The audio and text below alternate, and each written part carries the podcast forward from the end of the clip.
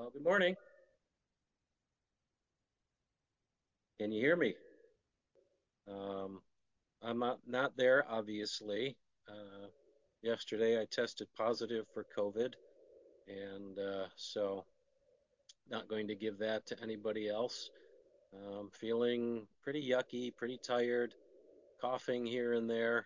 Um, but um, hey, uh, Dave wishes that he had my problems, right? Um, we want to keep uh, continuing to pray for our brother Dave. And um, don't know if y'all got the word. He did get off the vent yesterday, which is a huge step, but uh, Dave's got a long haul to go. And uh, we will continue to lift him up in prayer. So let's get into the message this morning. How many of you this morning would say that you know more than God? right? None of us would, right? I mean, it's ludicrous to even think so. And yet, in practice, how many of us have acted contrary to God's word? I mean, God says, do it this way, and we say, no, I'm doing it that way, right? Like we know better, right? Uh, why do we do that? What are the implications of those kinds of actions? And what can you and I do to walk in greater harmony with the Lord. First of all, why do we do it? I think part of it has to do with our attitude toward God's Word. We look at the Bible, um, at least at times, that, that it teaches us how to live a good moral life, right? How to be a good Christian. And we do what the Bible says, well, then we're in a better standing with God. And when we don't, oh, we're not so much in his good graces, right? Um, at least until we repent and tell God we're sorry and he forgives us. And we kind of get in this cycle of uh, this is what I should do, this is what the Bible says, um, but my flesh wants to do this. And so we give in to that desire of the flesh. And uh, then we feel bad for letting God and ourselves down, and we ask the Lord to forgive us, which He does, until the next day or two or three down the road, and uh, we, we hit the same cycle again, right? And after the course of time, we just kind of determine that the Bible is a, a standard that we would all love to live up to, but in reality, it's it's kind of too hard for us, and we're always going to fall short. So we'll just kind of reach a, a happy medium. Um, been there, done that. How about you? But according to the book of Proverbs, go ahead and turn to chapter 7 this morning. According to the book of Proverbs, that isn't at all how we should be looking at the Word of God. Proverbs 7, beginning of verse 1 says, My son, keep the words, keep my words, and treasure up my commandments with you. Keep my commandments and live. Keep my teaching as the apple of your eye. Bind them on your fingers. Write them on the tablet of your heart. Say to wisdom, You are my sister, and call insight your intimate friend, to keep you from the forbidden woman, from the adulteress with her smooth words. I want to title the message this morning, Buried Treasure. Buried Treasure. So, back in my late teens, I got a hand me down from my brother. Uh, it wasn't a shirt or a pair of pants. This was a 1976 Monte Carlo. Um, sharp, isn't it? Um, great looking, swivel buckets. Uh, I mean, it was it was an awesome, awesome car. Wish I still had it. But my pride and joy of that car was the sound system. And for those who remember Jensen speakers, I had triaxles in the back, Series 2 coaxials in the doors. And yes, you could hear me coming five miles away, but it wasn't the, you know, it was music. It was Carry On My Wayward Son, you know, um, back in the day. And so I had that. I had a Pioneer deck in there and an added equalizer booster, all that I hooked up myself. Not an easy task, when you're upside down with your neck all cockeyed and your head under the dashboard connecting a bazillion wires yellow, black, green with a white stripe, white with a green stripe. I mean, there were so many of them under there, and all of them had to be exact for all these speakers and, and add ons to work right. And I will tell you, I was so grateful to have schematics for all that. Otherwise, I'd have been totally lost, right? The manufacturers provided these schematics so that I could have this dream setup of mine. It what it, it, it, they didn't have this note in there and says if you want to be a good listener, you will use these, or you better use these or we'll be upset with you. No, they gave me these schematics to help me be successful and to save me countless hours of frustration by trial and error. Way back in the Old Testament, look what God told Joshua uh, who took over for Moses, Joshua 1 8.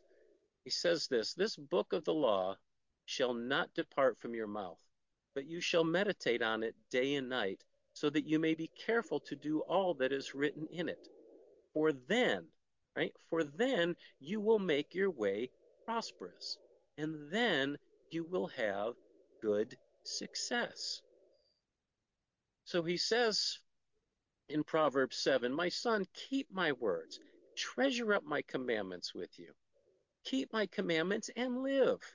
Keep my teaching as the apple of your eye. Do you see it this morning? The, the Word of God is like my schematics. Not something that we're supposed to do to be good or to make God happy, right? But wisdom from God to help us succeed in life.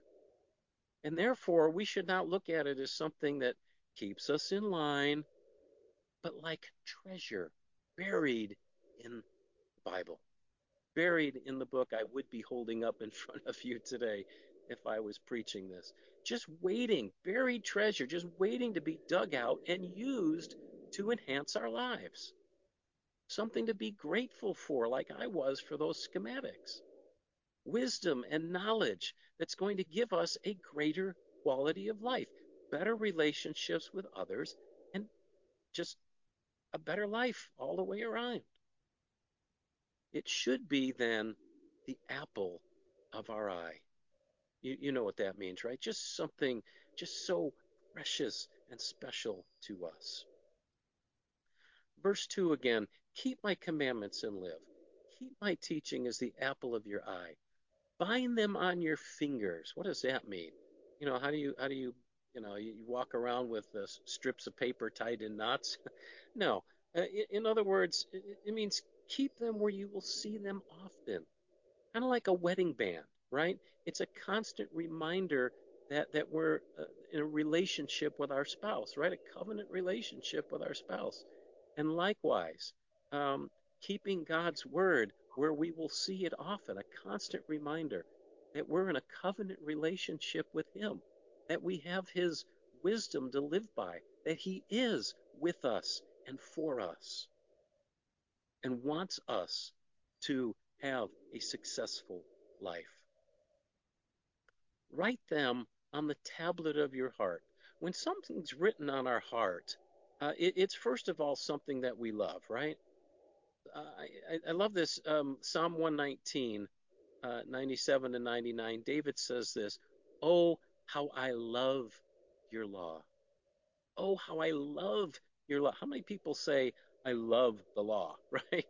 Uh, it, David had such a um, that kind of a an attitude, that kind of a relationship with the Word of God. He said, "It's my meditation all the day. Your commandments make me wiser than my enemies, for it is ever with me.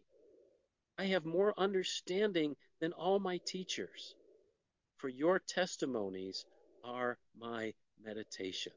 That's the attitude that we're looking for. David realized just how much God's word did for him, and so he loved it. Right? Also, Writing something on the tablet of our heart means something else. It means that it's become part of our makeup, part of who we are. right? When when the signers of the Declaration of Independence put their John Hancock, uh, pun intended, at the bottom of that document, right?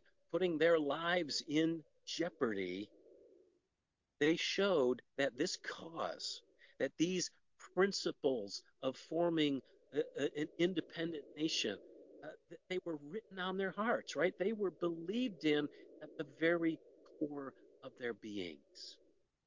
So to, for us to write God's word in the in the tablet of our heart is to make it a part of who we are, right?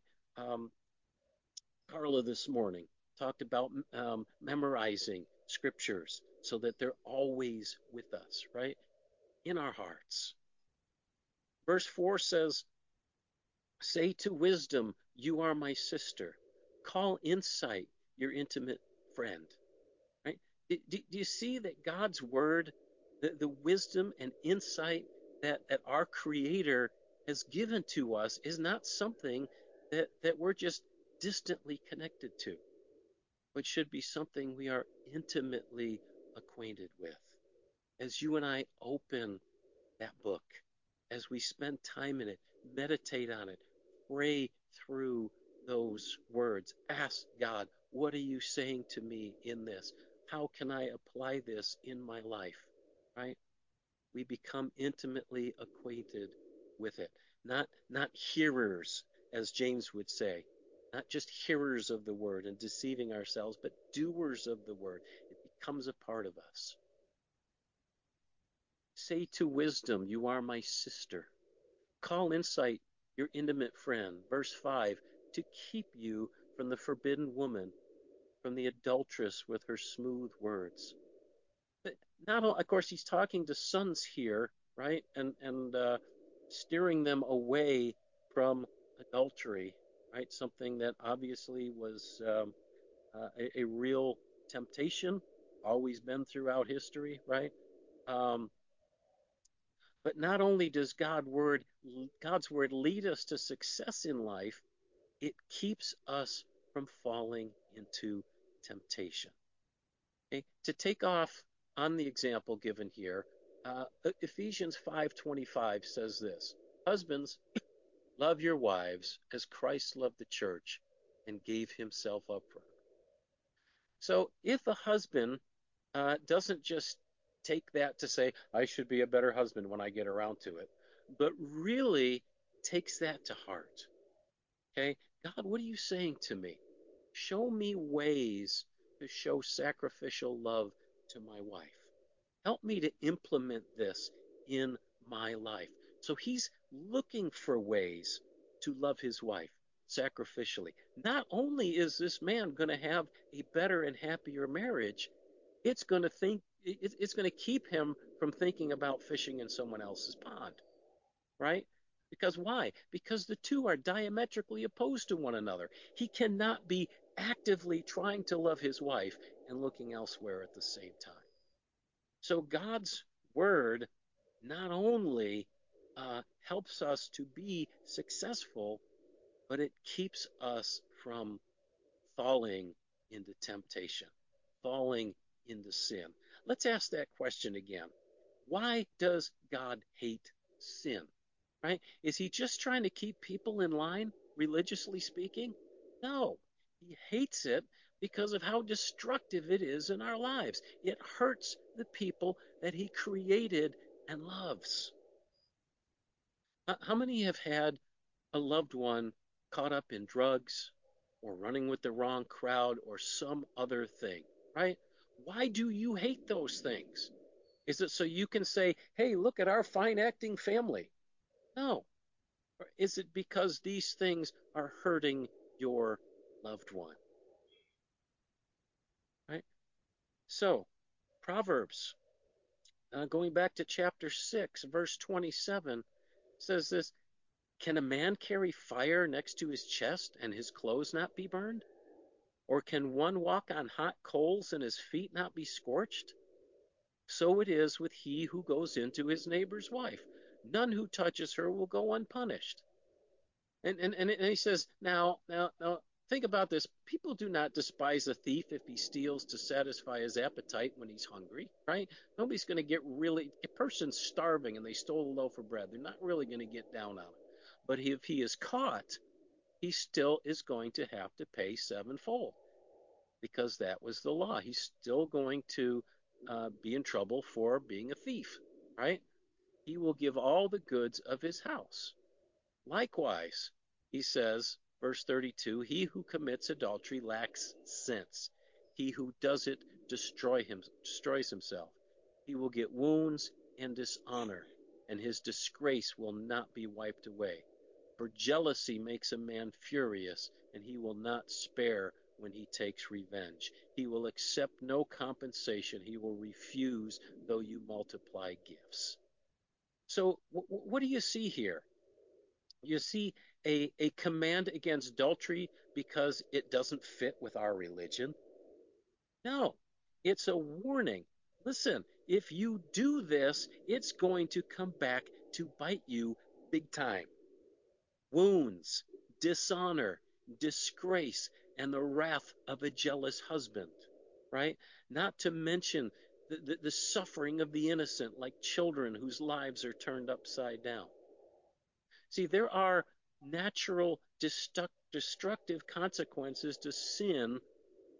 That's why our Father in heaven wants us to avoid it. And because He loves us, He's given us His word to help us.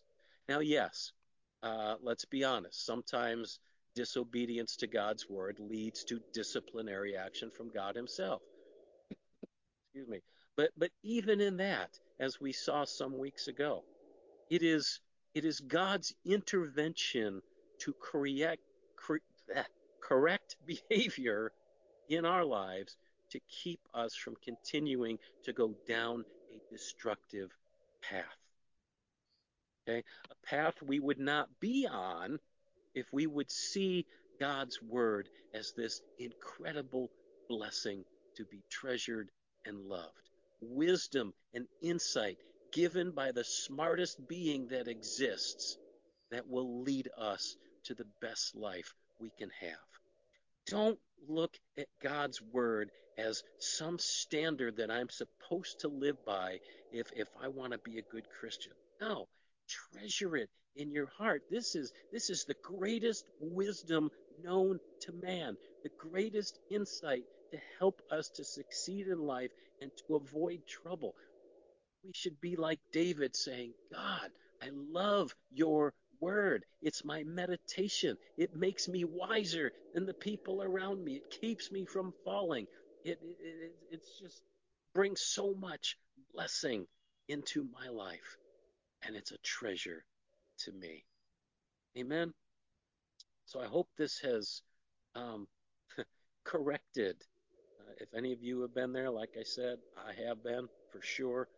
Um, lived for years uh, tr- trying to uh, meet the standard and falling short. And uh, boy, I'll tell you, loving His Word is, is a much better approach. I'll tell you from personal experience. So, let's pray. Father, we thank you for your word. You have you've given it, you have preserved it over many years where people have tried to uh, stamp it out, get rid of it, uh, destroy it, and uh, yet it continues to thrive. It continues, Lord, to uh, to be printed. We have uh, we have print version, we have digital version, Lord. We have uh, newer versions, Lord, that are, are, are written in common language so that we can understand it. God, so many resources that we have to help us to learn and understand the wisdom and insight that you want to give us. So, Lord, help us to treasure your word. Put it in our hearts. Make it the apple of our eye. And see what following it will bring about in us and through us as we reach out to this world. We thank you. We give you the praise. Through Christ we pray.